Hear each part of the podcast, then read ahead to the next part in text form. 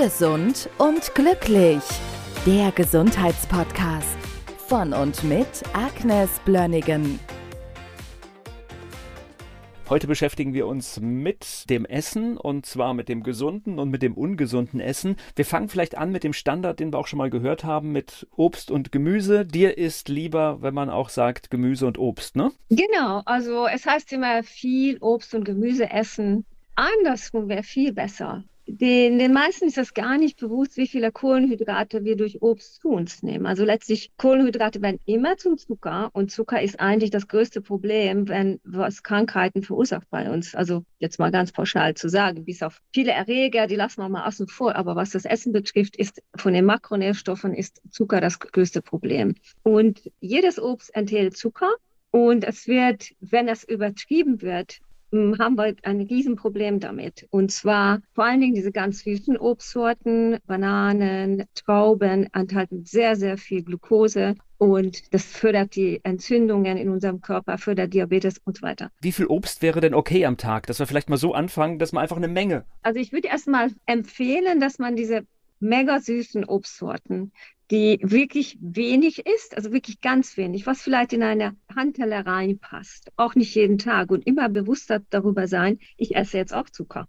Und ich würde empfehlen, lieber fructosearme Obstsorten zu essen. Das sind die Beeren. Die sind am wenigsten problematisch und die haben auch einen riesen Vorteil durch die Farbstoffe. Die Farbstoffe wirken antioxidativ und das gleicht auch etwas aus von diesem Fructose-Last. Wobei die, wie gesagt, die enthalten nicht ganz so viel Fructose. Und selbst die Fructose ist ein Problem, weil, wenn es übertrieben wird, auch zu Fettleber führt. Und jeder zweite Deutsche hat eine Fettleber mittlerweile. Darf ich ganz kurz fragen? Das heißt, die Farbe des Obstes gibt mir ein Signal. Also wenn du jetzt so Beeren, ich nehme an, es geht um rote und dunkle Beeren, ne? Ja, also je intensiver die Farbe von Lebensmitteln ist, desto gesünder ist es. Diese Farben wirken antioxidativ für die Zellen. Das heißt, sie regenerieren, helfen wirklich große Regenerationsprozesse in unseren Zellen zu bewirken. Einfach ist Je bunter, umso besser. Je dunkler, intensiver die Farben sind, desto besser ist es für uns. Weil das ist ja im Alltag vielleicht eine ganz gute Hilfestellung. Manchmal vergisst man. Ein, zwei Handvoll Beeren kann jeder essen. Bis auf die paar Patienten, die auch wirklich eine Fructoseintoleranz haben.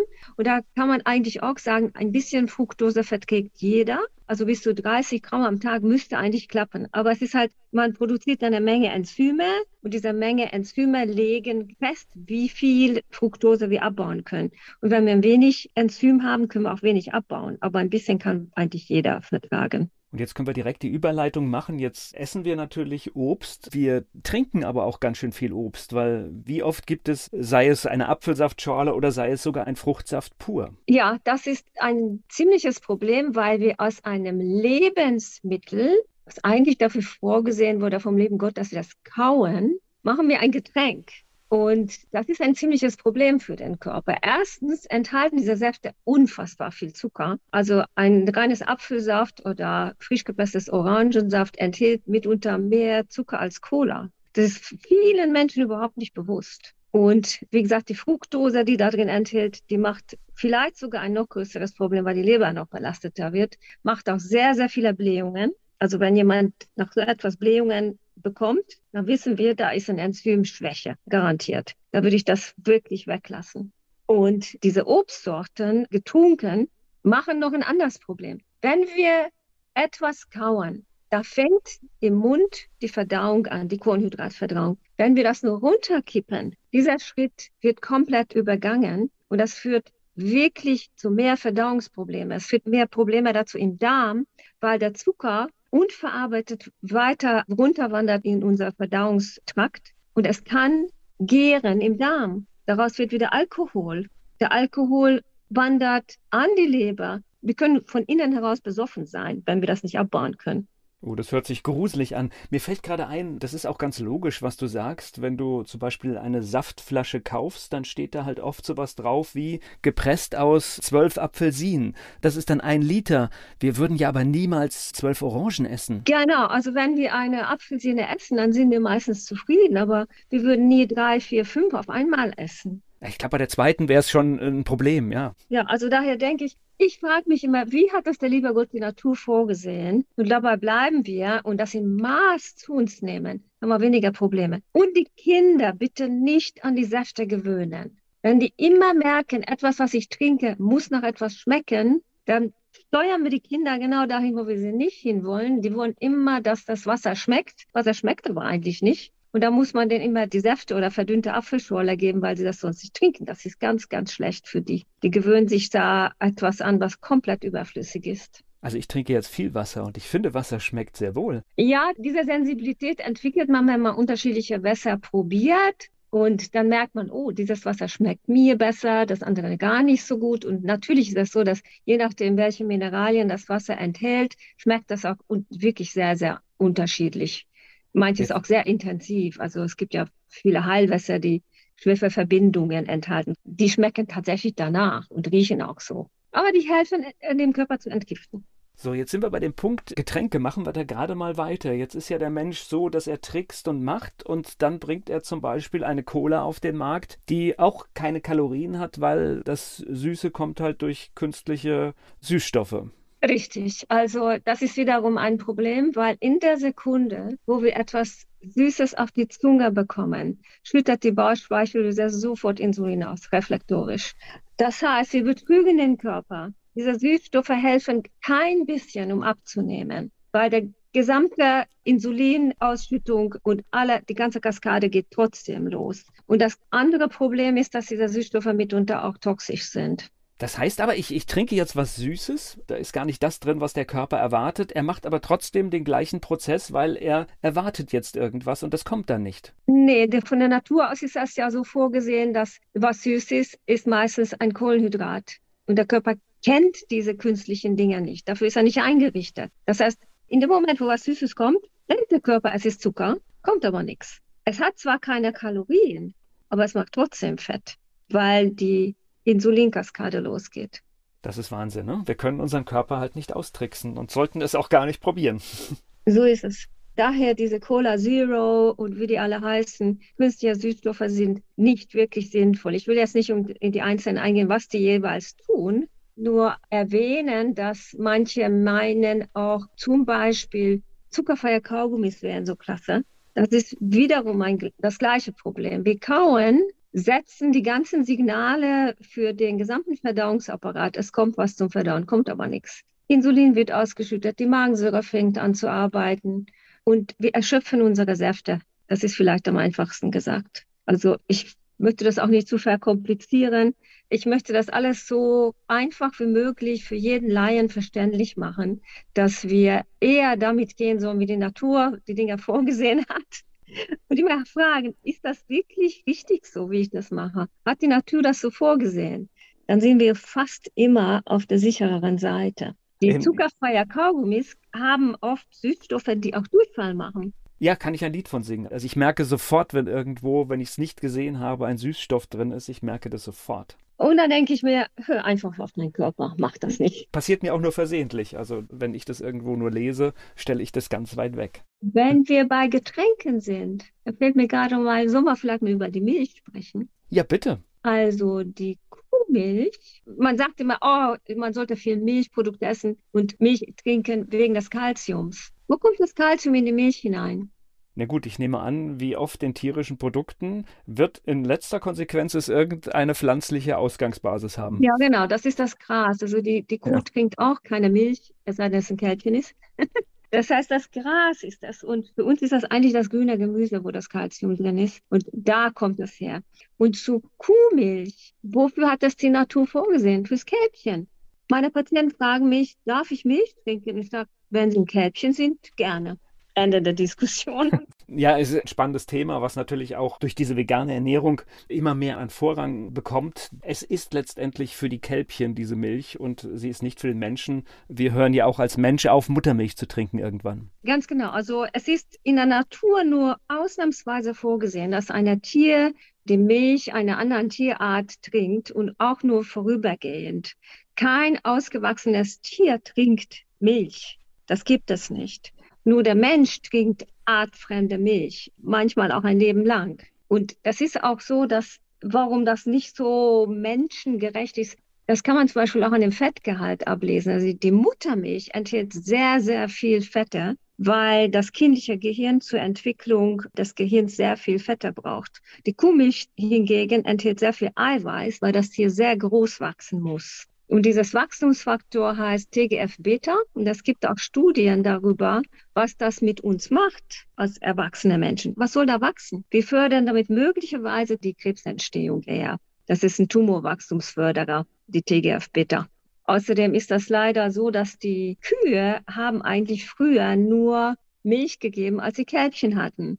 Heute ist das nicht mehr der Fall. Und die Milchproduktion sollte immer weiter gefördert werden mit vielen Medikamenten, die dann letztlich auch in der Milch drin bleiben. Und wir versorgen uns auch damit. Also irgendwie denke ich, sollte man sich wirklich überlegen, ob das Sinn macht. Dann kommen wir gleich mal, wenn wir über das Thema Milch sprechen, dann kommen ja gerne heute die Milchalternativen auf den Tisch. Ne? Das heißt eine Sojamilch, eine Hafermilch, eine Reismilch oder was es alles gibt. Ja, also das ist so, viele sagen, oh, kein Thema, dann nehme ich Sojamilch. Zu Sojamilch müsste ich auch was sagen. Und zwar, Soja ist für uns genetisch sehr fremd. Großer Anteil von Sojaprodukten ist auch sehr genmanipuliert. Und Soja enthält mitunter auch wirklich wirksame Mengen von pflanzlichen Östrogenen. Das kann unser Hormonaus Hormonhaushalt auch negativ beeinflussen. Und daher ist Soja ziemlich problematisch, mal abgesehen von den Allergien. Bei den anderen Pflanzenmilchsorten immer bedenken, hat der Ausgangsprodukt, enthält das mehr Fette oder mehr Kohlenhydrate? Also zum Beispiel Reismilch, Hafermilch enthält natürlicherweise mehr Kohlenhydrate. Da haben wir wieder das Thema mit Kohlenhydrat- und Zuckerstoffwechsel. Ich würde immer empfehlen, pflanzliche Milchsorten zu wählen, die aus Nüssen entstehen, also Mandelmilch, Cashewmilch. Das ist möglich, es sei denn, man hat eine Allergie. Das müsste man vorher prüfen.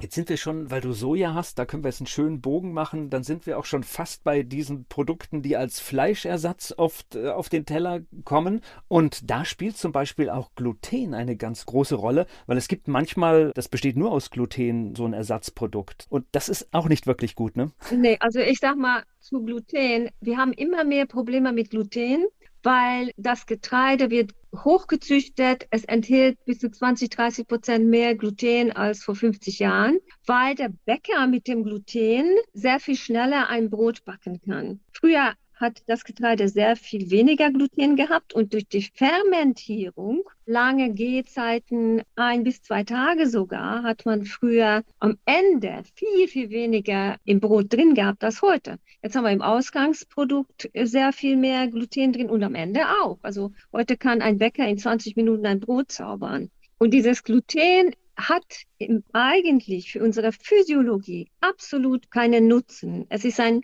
quasi unverdauliches Klebereiweiß und es bleibt übrig und das fördert Darmentzündungen, es fördert die Durchlässigkeit der Darmwand. Mal abgesehen davon, dass wir auch tatsächlich Zöliakie auch als Erkrankung haben, das ist eine genetische Geschichte, da können wir gar kein Gluten vertragen.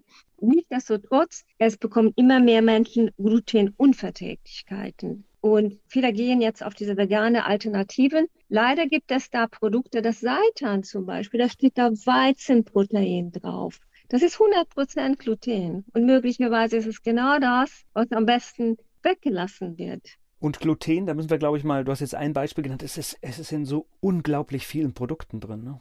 Ja, das ist in fast allen Getreidesorten drin. Weizen, Roggen, Dinkel, Ema, Kamut, es ist nicht drin im Reis, in Hirse, in Quinoa, in Mais unter anderem. Das sind Produkte, die man essen könnte. Wobei deshalb die Kohlenhydrate sehr, sehr intensiv drin. Also es kommen wir eigentlich immer mehr dahin, dass wir sagen, kohlenhydratarm, viele gute Fette essen, viel Gemüse essen, ein bisschen Fleisch ist bestimmt nicht schlimm, wenn man das wählt.